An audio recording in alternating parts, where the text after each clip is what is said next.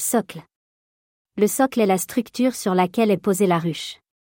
Il doit être solide car la ruche, durant le printemps, prend du poids, au fur et à mesure que les cadres du corps de ruche et des hausses se remplissent.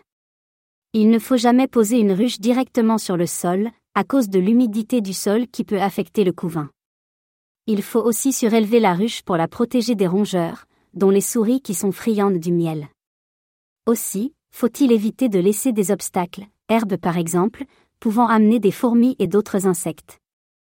Les socles métalliques sont souvent utilisés car très stables. L'apiculteur, à chaque passage, fait un toilettage des environs de la ruche.